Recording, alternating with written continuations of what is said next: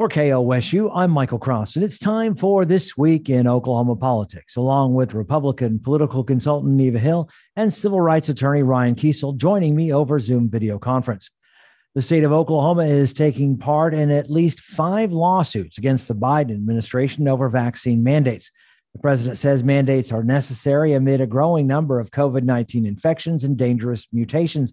But Governor Stitt says Biden doesn't believe in personal responsibility and doesn't trust Oklahomans to make decisions for themselves. Neva, do you think the state will be successful in its attempt to stop the mandates in court?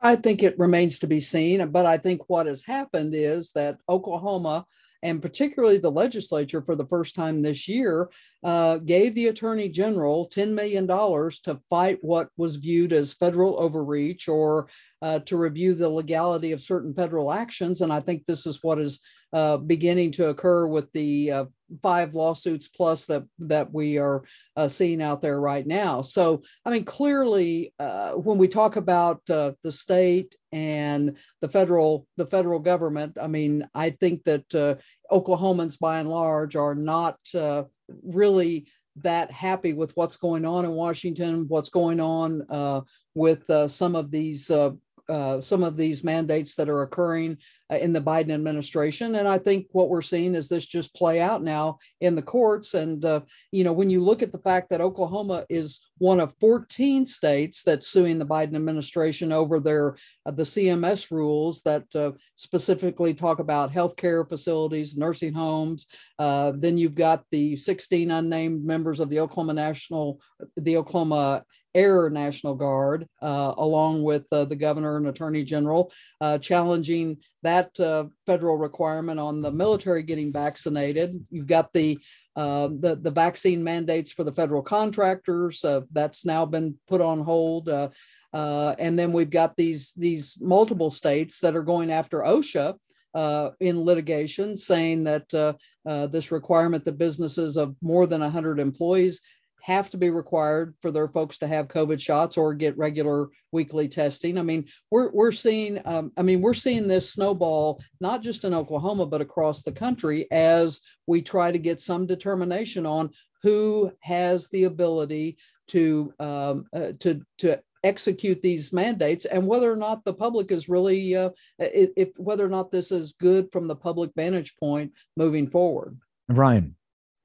Well, you know, let's let's think about why President Biden thinks that we need these mandates to begin with. And one of the reasons that the federal government is pursuing mandates is that voluntary um, uh, vaccine uh, recipients have gone down, and and this is the thing that gets folks over the hump in many cases. I mean, the uh, the state medical association, even though they don't uh, endorse or support mandates uh, from the government, one of the things that they've said is that as they've talked to patients in Oklahoma, they know that if somebody's job is on the line, that that may be the thing that gets them over uh, their concern about getting a vaccine and going to get the vaccine. Um, and the reason that these mandates are even necessary and that the federal government's pushing it is because of misinformation about the vaccines, um, a, a deliberate campaign to create a political wedge issue out of a public health issue.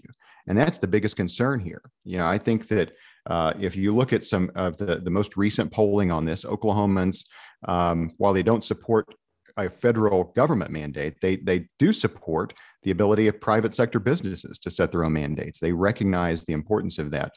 Where I think the attorney general and the governor have gone askew here is that they've placed so much emphasis on this litigation and on the politics around vaccines. And even the attorney general, in some of his comments, made you know very um, and I also you know dangerous comments uh, that that are run are counterfactual to uh, public health and the the scientists uh, and our doctors that are telling us that these vaccines are safe, they're simple, and they're they're a necessary uh, step. If we want to get back to the kind of personal freedom that the governor is talking about, higher vaccine rates in Oklahoma are the fastest way to get there. I think the governor is right when he says that this virus is here. We're going to have to live with it. It's going to become, if it's not already endemic, but the best way to live with this, and in some cases, literally live, is with a vaccine. Uh, Neva, I've got to ask: At what point does a personal responsibility take way to public safety? We uh, we want personal we want personal responsibility, but we still have to buckle our safety belts. We still can't do certain drugs. We can't drink and drive. There's laws at what point does the public safety become more important than somebody's personal personal and, responsibility? And I, and I think that's the thing that we're grappling with is it, it where is that line that that we that that becomes the uh, the clear cut point when we look at Oklahoma yes, as Ryan says, I mean, we have, I think it's 52% was the last statistic I saw of Oklahomans who are fully vaccinated. I mean, that's uh, uh, clearly one of the, I think we're in the uh, 12 or 13 uh, lowest in the country still in terms of vaccination rate. That being said, folks have made a determination that they do not want the vac- the vaccination um, and they, you know, clearly uh, have issues with uh, being mandated or forced to do that. Now, the flip side of that is, I think private business, what we're seeing is private business by and large saying through the, you know, those that are members of the state chamber and other organizations now when they've been polled have made it very clear we need to make our own determination i mean if we want to make a determination we want our employees uh, vaccinated, we'll make that, but don't impose it upon us what we should do as private business. It's our decision, and that has been a, a long-held Republican philosophy that uh, that has been pro-business to allow uh, businesses to to make those uh, make those decisions and choices. So we're never going to get a uh, we're never going to get a consensus on this subject. What we have to do is continue to see the give and take. Clearly, the Oklahoma State Medical Association and and um, the the president speaking for that group this week. I mean, uh, has a point of view that that is important and needs to be out there, as well as these other counterpoints of view that are being expressed, some by elected officials and just the public at large. I just wish General O'Connor and the governor would spend half as much time telling folks to go get the vaccine. I mean, these these are both public officials that have the vaccine themselves. Uh, admittedly, they you know the governor got it publicly as a demonstration that it was safe, and which was a, a, great thing for him to do. I think he should keep on that. I mean, that's you know he needs to be saying that, and, and the attorney general who has his vaccine needs to stop using his bully pulpit to talk about uh, uh, you know just junk science uh, and and uh, things you know scaring people away from getting the very vaccine that he's already benefiting from. They need to use their platform to encourage uh, folks to get that vaccine. A federal investigation of the state's new public health lab finds the facility lacks the staff for the volume of testing it handles after its move to Stillwater. The Centers for Medicare and Medicaid Services also found issues with how COVID 19 samples were stored, documented, and processed. The health department says it's taking actions to fix these concerns. Ryan, do you think it will be enough? I mean, it remains to be seen. We don't know a lot about the Center for Medicare and Medicaid Services investigation right now because it's still ongoing. I mean, the state has responded to it. Right now, all we're hearing is the state's response. We haven't heard CMF, CMMS's uh, response to the state uh, and their findings and, and what that will ultimately look like. You know, the the the state will I mean, it's not we're, we're not going to lose our lab over this. We're, we're not going to lose accreditation over this. Um, but it is it is I think a real uh, it really highlights the troubles that public health officials were raising over a year ago whenever the governor decided you know very quickly uh, and without legislative input to move the lab from oklahoma city to stillwater. And you, you saw an enormous reduction in force uh, then because folks were retiring early and they lost i think it was 30% plus of their personnel just with the move um, and then if you look at just labor shortages in the current hiring market right now that we're in in late 2021 and, and possibly will be in into 2022, it's hard to staff those jobs up. Um, and you know, you know, it's and some of this though is just you know, you've got you've got folks conducting tests that are also uh, doing the administrative work on the back end of those tests. And um, you know that's that's going to create delays. That's going to create inefficiencies, and ultimately, I think that it um, you know weighs on the kind of public confidence that we can have in the, the outcomes and the results from that lab.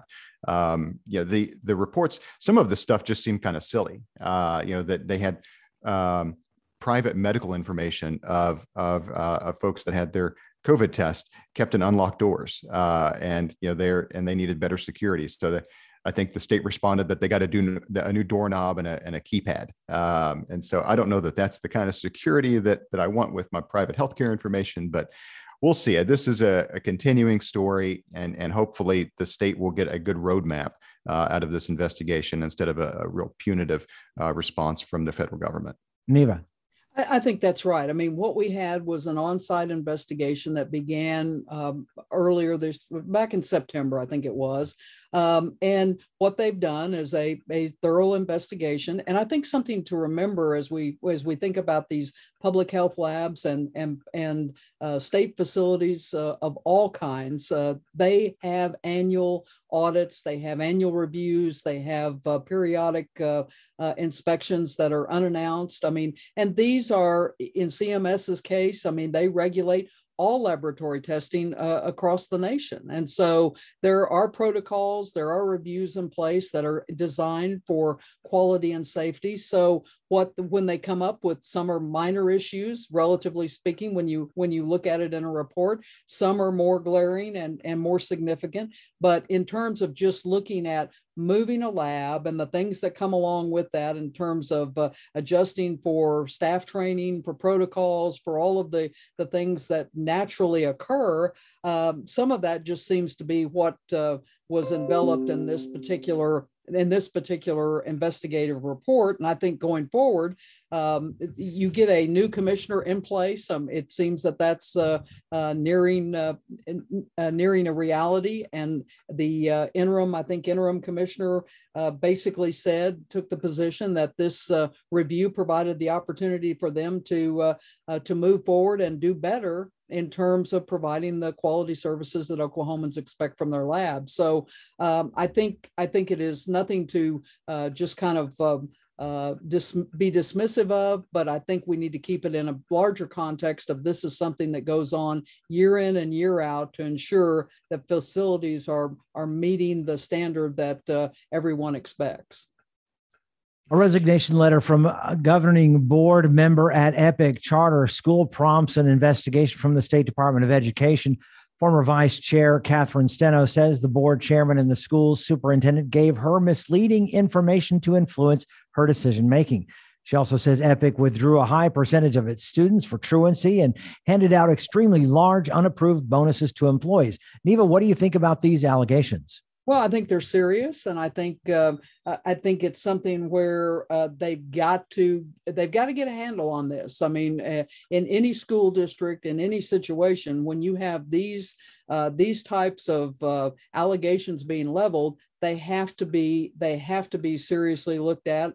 And in this instance, I mean, it appeared that you had a board member uh, who uh, uh, was really challenging and questioning some of the uh, uh, some of the things that were occurring, and and clearly got pushback for it. And uh, specifically, the this series of raises that were that were given without kind of the board being fully um, made aware of it, according to according to that board member that resigned. She also said that that the that the folks that were terminated last month, the employees, that uh, those were folks, uh, including the entire auditing, internal auditing team. I mean, that would give pause uh, in the midst of everything else that's being uh, uh, that's that's being alleged uh, and being questioned at this point. So I think you know, I think as we saw from the uh, state superintendent and from others. Uh, this is, uh, again, a continuation of many investigations, and they all need to go forward fully vetting every every concern, every issue raised, and and uh, and then address those in a significant way, so that people. Uh, both parents with schools that are involved with EPIC, as well as uh, the board and everyone uh, surrounding it, can have uh, can have confidence that things are being conducted in a proper manner. Ryan, uh, same charter school, different investigation. I mean, it's this is just um, it doesn't seem like Epic is ever going to be able to get its uh, feet underneath it. I mean, this uh, the the whole every time that they they take two steps forward. I mean, I mean, I think that when we were you know looking at all right, well the the founders uh, were gone. You know, the the folks that were um, allegedly at the root of a lot of the issues that led to Epic being tens of millions of dollars in arrears to the state of Oklahoma under a consent decree that uh, even allows them to keep their doors open uh, and operating, um, that they were the problem. And you know what we've begun to see in these uh, other allegations is that it seems to go even further than the founders. And um, there there's a there's a culture, uh, or at least an alleged culture within within Epic. Um, that you know continues to this day. I think when you see a board member resign like that, I think one of the things that you can take away from that is a recognition and, and probably an increasing recognition uh, for board members in situations like this that they have personal liability. Um, and you know, I see a resignation like this and a very detailed resignation letter like this from the longest serving board member uh, on the Epic Charter School Board, which is kind of amazing that their longest serving board member is you know, was just at one year. Um, you know, the, the total lack of institutional knowledge, but I could suppose an argument can be made that the, the last institutional knowledge that you have kept around, you wouldn't have wanted around. So they're in a tough spot. But you have a very detailed resignation letter like this.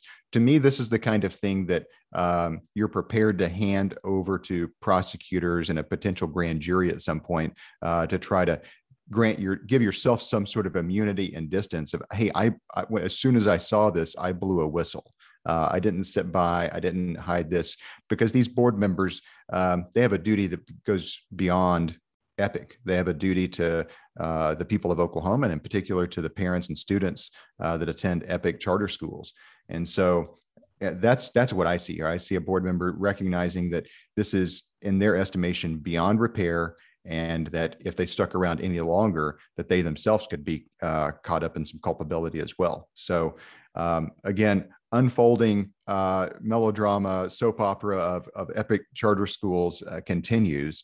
Um, you know, and and perhaps this is the year that at the legislature we begin to see some serious consideration of of how the state, uh, uh, and in particular the State Department of Education, can better monitor and hold uh, virtual charter schools accountable. Well, and I think one of the things also that has occurred is that you have the chairman of, of the uh, Oklahoma statewide virtual charter school board uh, weighing in on this whole conversation in the last week or so, and basically saying that uh, that they are treating uh, the uh, the claims, uh, the assertions made by this outgoing board member very seriously, and that they will uh, do their due diligence to really take every single every single piece of information, investigate the concerns eh, that have been raised and and find out what the facts are. And you know, at this point, I mean, like anything, when you have a lot of allegations, a lot of assertions, a lot of claims, I mean, until we see a process where they're all fully vetted. I mean, we can speculate all day long, but we need to,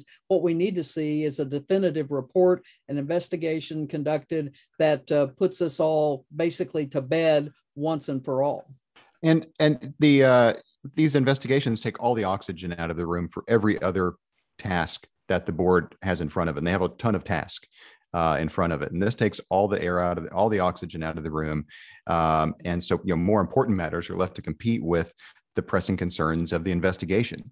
Uh, so even if the allegations aren't entirely true, or if they're not true at all, just the, the the fact that they're having to deal with these allegations. And perhaps these allegations have greater credibility because of their past acts. Um, even again if they're not true they, they have credibility because you've you've got these past acts that demonstrate a pattern in behavior. So if they're going to be dealing with this on top of other investigations for over a year i'm sure um, and that's that's got to be very taxing on their ability to actually perform their mission a dozen activists want an investigation of Oklahoma County District Attorney David Prater.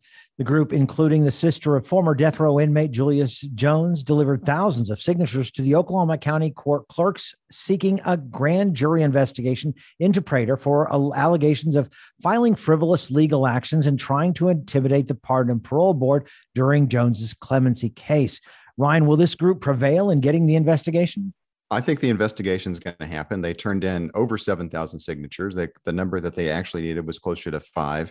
Um, the, the folks that have been working this, uh, Jess Eddy, Nicole McAfee, Hannah Royce, um, Brian Jones, uh, and yeah, I know I'm leaving folks out, but um, these are they're pros. They know what they're doing. They they've been you know several of these folks have been through signature collection campaigns at the statewide level in the past. I have no doubt that Uh, you know, when when Marty Peercy has been down at Elemental Coffee collecting signatures that they've been doing it the right way. Um, you know, so even if some of these are invalidated, I feel like they've got enough cushion. The investigation is going to happen. You know, I'll just say, you know, I'm sure we'll be talking about the the contents of what that grand jury might look like, but you know, the district attorney in any given jurisdiction in the state of Oklahoma is one of the most political or the most powerful political figures in the state. And the Oklahoma County district attorney may be, uh, and I, I would argue is the most powerful political figure in Oklahoma. Um, and the, you know, whether you, you like David Prater or you loathe him, uh, the fact remains the ability to hold a district attorney accountable uh, is very difficult, um, if, if not impossible in most instances. And you'd say, well, hold him accountable at the ballot box. Well, nobody ran against uh, Mr. Prater uh, you know, nearly three years ago. So there wasn't even a conversation in Oklahoma County. And it's really tough to get folks to run for those seats. So uh, the grand jury, the citizen petition driven grand jury process is one of the most powerful tools available to, to Oklahomans to hold their DAs accountable. Um, and I think that uh, as as Jess Eddy had said, that you know, this goes well beyond. Uh, no, I think it was I think it was the the uh, the uh, the artist, uh, the music artist Jabee said this goes well beyond Mr. Prater. This is a signal to other uh, DAs that are currently in office around the state or who may come into office at some point that the people have this tool against you. Now, you know, I hope that the legislature gives citizens even more tools to hold prosecutors accountable. But this is a powerful one, and it's it's I think encouraging to see it exercised in this way, regardless Neva. of what happens. Yeah, Neva. Well, you know, it's a little ironic. I mean, that we're talking about a district attorney, a prosecutor. It's his job to prosecute cases that that uh, come uh, in that particular in in in the particular county. In this instance, Oklahoma County. I mean, to talk about the DA continually trying to uh, uh, in, in their words, kill Julius Jones, uh, make his life unbearable. I mean, what he did uh, in the course of uh, time, in this case and every case, is his job. And, and so to say that there's bias, I mean, the bias can be on both sides. I mean, their bias is they don't like what was done. They want something done differently. They don't want the death penalty even to be in existence. But the reality is, just like uh, District Attorney Prater has said is that uh, that he is proud to be the advocate for, in this instance, the Paul Howell family and all of the uh, uh, uh, the victims and families that have been um, that, that have been targeted and, and and many times by very brutal heinous crimes. So he's unapologetic in his role. They certainly have an opportunity as uh, as community activists as they've been described to go through uh, a process that's outlined. If they can get 5000 of those signatures validated uh, then the process can move forward. It's it's rare that this that this type of process uh, has a, has occurred in this fashion. I mean, I think it's been two years since a, grand an Oklahoma County grand jury has been convened in this fashion, but uh, nevertheless, there is a process. But I think this notion that somehow, I mean, he can be singled out as this bad guy for having done uh, for having done his job and his office having conducted the work that they are required to do. I mean, they have a responsibility to carry out um, I think the I think this is one of those instances where it seems there's a blurred line in the conversation between reality and and and and fact in terms of what's going on. Well, Neva, you know, I'll agree that the the claims of um, racial bias in prosecutorial decision making, uh, the legal standard to prove those is is incredibly high. I think that it's very difficult to demonstrate that, but yeah, I, I do think that there have been when when these grand juries convene, uh, you know, their their charge uh, is is pretty expansive, uh, and so you know, you know, thinking back to things like allegations of, of witness tampering uh, in a case that uh, was reported by NonDoc um, against Mr. Prater in a case uh, that even Judge Elliott said that you know this isn't the venue to decide whether what he did was right or wrong. Um, you know, I think that there are a number of other claims that you know do provide some uh, some factual framework um, to you know to that that may be more that maybe should be more concerning to actually getting some sort of an indictment uh, against Mr. Prater. The state Republican Party is facing an audit from the Federal Elections Commission. The investigation stems from issues during the 2020 election cycle, including bookkeeping mistakes, failure to timely respond to FEC inquiries, and missed deadlines. The state GOP already paid $13,000 in penalties because of infractions from the same time period. Neva, how is the party faring with these new allegations? Well, obviously, uh, I think I think as we've talked about many times on the program, um, I think I think both the uh, uh, Oklahoma Republican and Oklahoma Democrat parties uh, are having their uh, uh, their their issues in terms of from an organizational standpoint, the struggles internally with the different uh, factions uh, in party activists that are, are engaged. In this instance, we're talking about kind of the technical side of the of, of the scoreboard where parties are required to file both with the Federal Election Commission and the Oklahoma State Ethics Commission. Um, and there is regular reporting requirements as with any candidate or elected official. And so I think we do see that it, it's very often the case that you have uh, you have you have discrepancies, you have questions uh, that come up, and they're resolved. In some cases, it's a and it it may be uh, late filing, it may be something that was inadequately uh, um, uh, insufficient in terms of the information provided. So that's not necessarily outside the norm. We see this all the time in races from the presidential level all the way down that are required to do reporting. But the flip side is, I mean, obviously for folks that that write checks to a political party or write checks to a candidate, they want to have uh, a, a, feeling that things are being done by the book, that things are being done uh, as required, and so it does raise some flags. And and certainly for those that are the most uh, intimately involved in the political party process, that's where the kind of the the rub comes, and where we see most of the conversation take place. Ryan. Well, you know, you know, 20 or 30 years ago, a story like this about either of the political parties uh, in the state of Oklahoma, I think would you know have much more gravity than this does. Um, and you know, I, I, think that we're kind of at this point where uh, news of of uh, of an FEC violation or an investigation into an FEC violation has just become kind of blasé. It's it's almost it's almost expected, and I think that it that doesn't you know, mean to diminish the uh, the importance of complying with FEC regulations, but it certainly doesn't have a lot of bearing, uh, if any bearing, on the outcome of electoral politics in the state of Oklahoma or voter registration in the state of Oklahoma. I doubt that there's any Oklahoman out there today uh, that's going to pick up the the newspaper and read about uh, an, F, an FEC pending investigation against the state Republican Party uh, and decide that you know they need to change their registration or not change their registration to Republican because of that. Um, yeah, I think that it it raises a a larger question about just the, the relevancy of these party apparatus uh, or apparati in, in Oklahoma and, and, both the Democratic and the Republican parties. You know how how important are they? Um, you know, Neva mentioned, you know, disconnects within the parties. Certainly, those uh, uh, exist within the Democratic Party, and in the Republican Party, you have a chair who has endorsed uh, primary opponents to incumbents, um, and you know, there's there's not a level, not a lot of uh, love lost there. I think it would be a much more interesting story, but still probably not all that bearing on uh, on any political outcomes. If Senator Langford had an FEC violation, uh, or or you know, a Democratic, or, or Joy Hofmeister had a, a state ethics violation, you know, somebody that's uh, a, a candidate. I mean, and I think that we're just at this point where candidates matter so much more uh, than the party in terms of relevance and and uh, and the public's eye.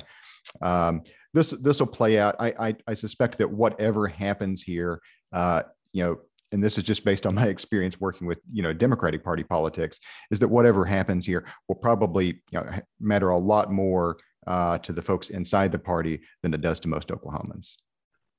Ryan and Neva's comments do not necessarily reflect the views of KOSU, its staff, or management. Uh, programs like this are made possible through support from KOSU members who are listeners like you. Consider a gift to KOSU in support of This Week in Oklahoma Politics at kosu.org.